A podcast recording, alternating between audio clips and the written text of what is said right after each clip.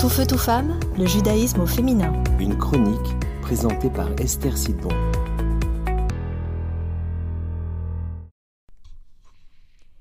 Bonjour, comment allez-vous? Alors la semaine passée, on disait que Ahava, l'amour en hébreu, était passé sur le don. Alors une personne me posait la question de savoir, mais est-ce que ça veut dire que dans mon couple, je dois toujours donner? Euh, Alors bon, cette personne, en fait, elle, avait compris en un sens que ce don qui se trouve dans l'origine du mot amour en hébreu, c'était comme une sorte d'invitation au sacrifice de soi, à l'effacement de soi au profit de l'autre. Alors attendez, hein, on, va, on va redresser un petit peu la barque. Eh bien, c'est pas du tout ce que signifie donner en hébreu. En fait, un autre moyen de, de dire donner en hébreu, c'est le mot Nathan. Et c'est magnifique parce que ce mot Nathan, c'est un palindrome, c'est-à-dire qu'on peut le lire dans les deux sens. Et vous savez pourquoi? Car lorsque je donne, je ne suis pas en train de m'appauvrir et bien au contraire. Nathan, le palindrome, il nous enseigne au contraire que ce qui va dans un sens va également dans l'autre. Et c'est vrai dans n'importe quelle relation humaine, mais, mais venez, on réfléchit encore à, ce couple qui nous intéresse particulièrement.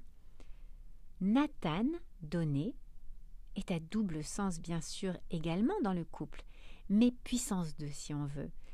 Parce que si on se souvient des, des cours précédents, des chroniques précédentes, euh, vous vous souvenez que je disais que le mariage, selon la Torah, réunit deux pièces d'un même puzzle. Le mariage recompose en fait une, unité, d'accord?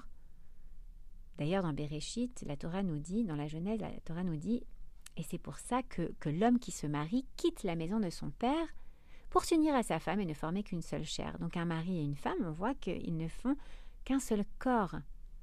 Du coup, lorsque le mari donne à la femme ou la femme donne au mari, eh bien, il en bénéficie ou elle en bénéficie également.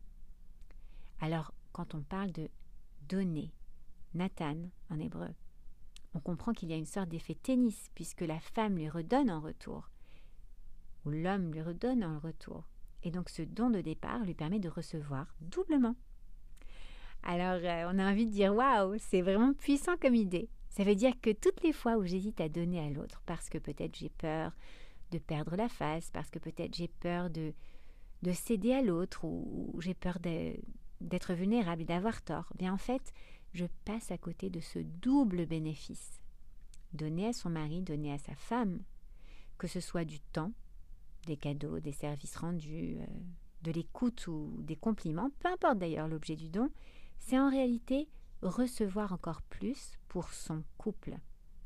Bon, tout ça bien évidemment dans un couple sain, où il n'y a pas de personnes abusives. Hein. Alors, qu'allez-vous décider de vous donner? Vous réfléchissez et on se retrouve la semaine prochaine. Au revoir. Tout feu, tout femme, le judaïsme au féminin.